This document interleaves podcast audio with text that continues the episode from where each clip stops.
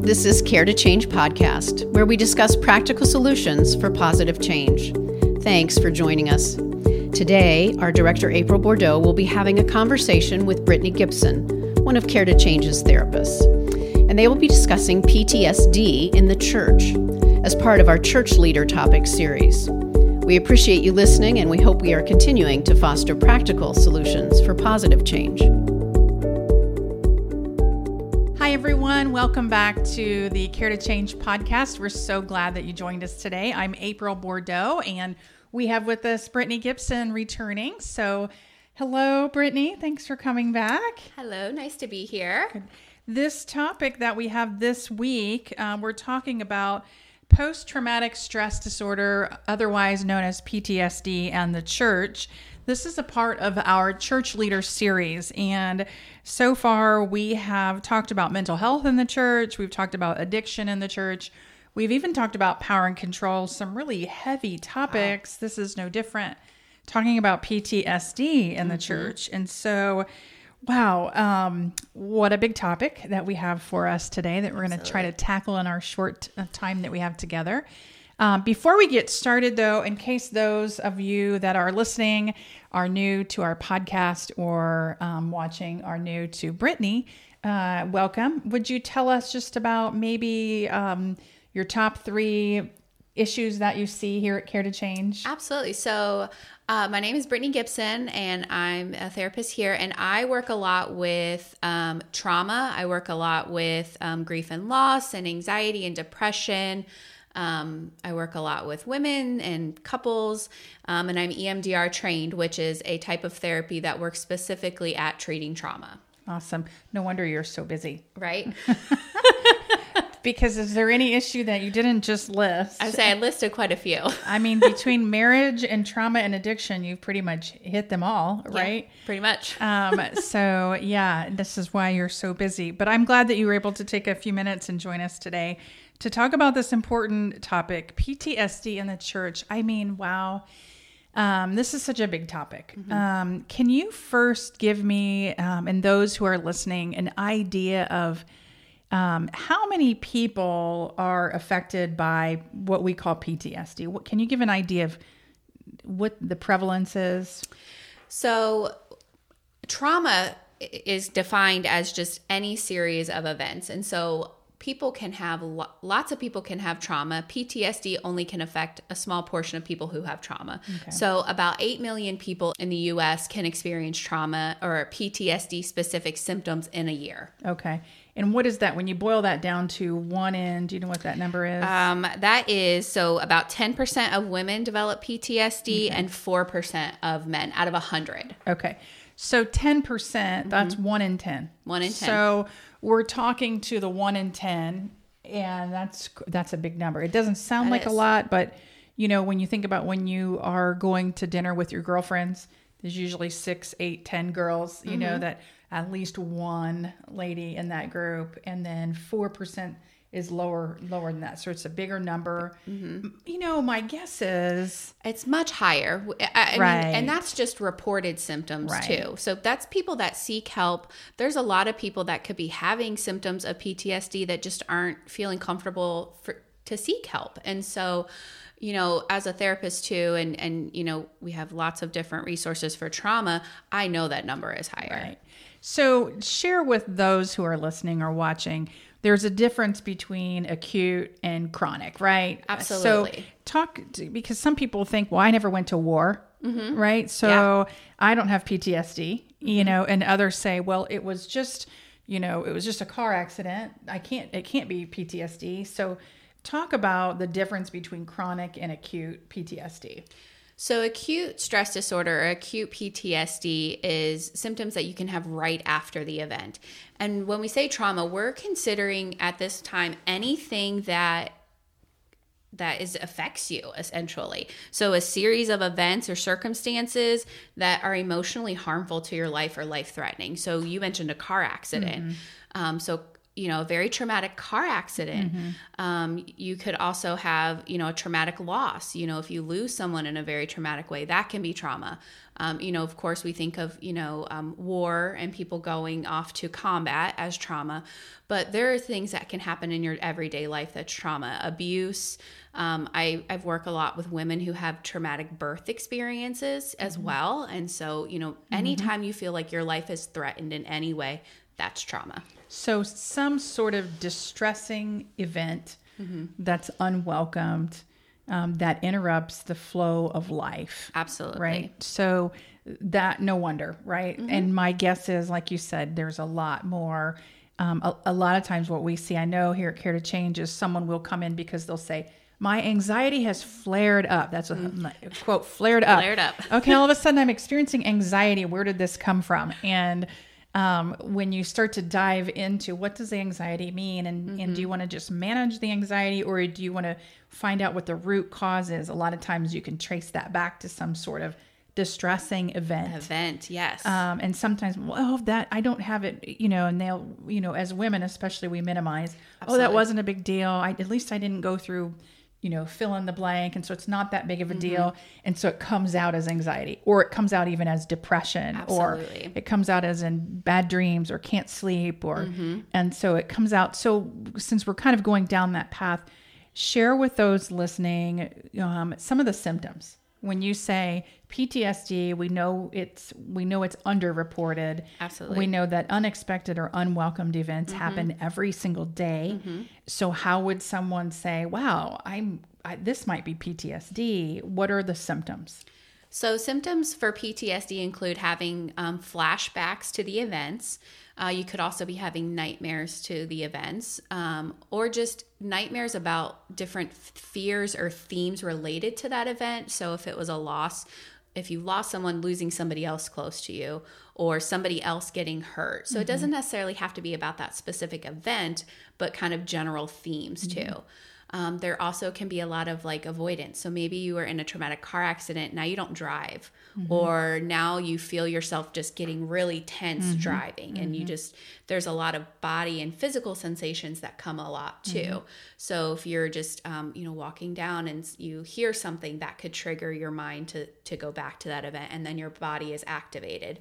So a lot of times the fight, flight, or freeze response is what we, we talk about, that being activated as a result of Um, the trauma. So anything can trigger that. You feel a lot of physical symptoms with post-traumatic stress disorder, a lot of avoidance too, like I'm going to avoid going to certain things, activities, nightmares, flashbacks, and just kind of a lot of physical uncomfortableness mm-hmm. all the time. Mm-hmm. So, so it can invade your thoughts. Mm-hmm. Um, it can invade your behavior, um, you know, eating, sleeping, you've said. Um, how does P T S D affect relationships? So it makes it very difficult in relationships, because you could um, shut down, be avoidant to um, talking about it with other people. So you could be very guarded in your responses. Mm-hmm. Um, you know, if you are struggling with nightmares or flashbacks, sometimes um, those could cause you to be aggressive, or mm-hmm. to um, want to hurt someone in a way that you don't want to. Mm-hmm. Um, and then it can be very hard on the family too. You know, you know, they say, well, I know that mom can't do this because mm-hmm. of this situation. Like, I know mom doesn't drive because she was in an accident, and now mm-hmm. she's scared of it. So it can affect just lots of different nuances in your life and in your relationships and marriage, parenting, things like that. You just, you just said the word marriage, um, mm-hmm. especially if the P T S D or the trauma is related to some sort of, um, in, in the past, maybe um, sexual trauma, yeah, sexual trauma, sexual mm-hmm. abuse, things like that. I said the word, I said the word. So I hope we didn't, I hope we didn't lose people. You know, there, there are words you say and people sort of recoil a little bit, mm-hmm. but the reality is we have to say it because it's real. It is very It's real. happening. It has happened. And so that can even impact intimacy in a Absolutely. marriage. Um, we have so many women that's like, I don't understand why I just can't, you know, fill in the blank with mm-hmm. my husband. It uh, relates to intimacy, or mm-hmm. feel close. And again, you kind of, you kind of d- drill down and kind of oh, like, okay, well, let's talk through it. Then that was way back when I was, it's not affecting me now. No, it's not that. No. And um, then the more we understand the impact of trauma on the body and on the brain, on the brain. Um, how can it not affect relationships? If your body and your brain are impacted, it's going to impact those around you. So. Absolutely. Your body and your brain are connected. And so if you have any type of um, sexual trauma history, mm-hmm. your body is going to um, protect you is mm-hmm. what it's trying to do. What happens is it gets generalized to everybody mm-hmm. is going to hurt you. Mm-hmm. Um, and that's that trauma response. And so then your body is going to try to protect you whether you want it to or not. It's been right. triggered, right? Which then affects intimacy and, and your relationships too. Yes. Yes. So, So we know that it's prevalent. Mm-hmm. Um, we know some of the symptoms, and we will put in the notes section um, a more comprehensive list of the symptoms for you so that you can look those mm-hmm. through as well. Um, so for those who are listening or watching, they say, okay, I know I have it. Mm-hmm. Um, now I realize this is what it is, or my spouse does, or maybe my child does, or my grandchild, or my grandparent, or someone that I love. This is what I'm suspecting it might be. Um, what do I do about it?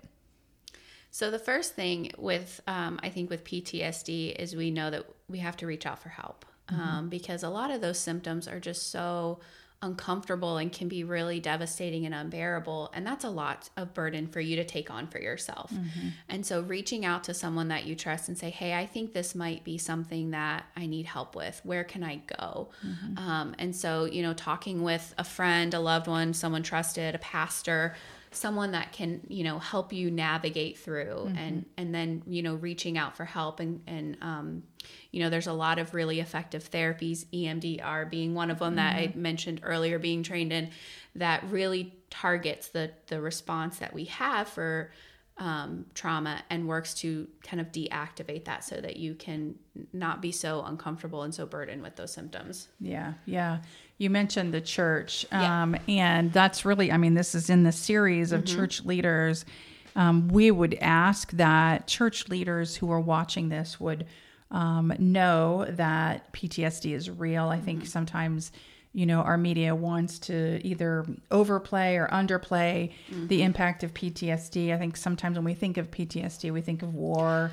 That's um, what comes to mind. You know, and, you know, it's so like, okay, yeah, it's there. And not really understanding um, the impact mm-hmm. that having these symptoms that you've mentioned really has on someone's life. And so a church leader, the beauty of being a church leader is um, someone who is suffering may not be able to say this is P T S D, and we don't ask or expect church leaders to diagnose right. and, and all of that. This is more about awareness, yeah. but someone will say, I can't sleep through the night, or I've been having these bad dreams and I don't understand why, or um, I decided to have two glasses of wine that turned into three, which turned into four because I just can't shake this fill in the blank thought.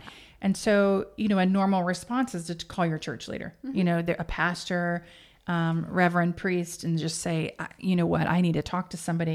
You, you trust your church leader. And so they call you and they say, I'm just, you know, my marriage is a wreck and I don't understand why I'm having flashbacks. I'm not eating well, whatever they list as the symptoms, you know, to keep antennas up. But then as a church leader listening or um, church leader support or care team listening to that, you know, it's the, our response as Christians, and, you know, we're faith-based at Care to Change. So mm-hmm. we want to include this too, but our response as Christians is often, you know, what has God said to you, or where, what does the scripture say to you about this? And, mm-hmm. um, you know, it's easy to quote scripture, you know, um, God has not given us a spirit of fear, but of power, love, and of sound mind. And we can begin to quote these and, um, which are valid. We want, yeah. we want truth spoken absolutely to someone who has ex- or is experiencing symptoms of P T S D, to hear, pray more, listen to mm-hmm. worship music,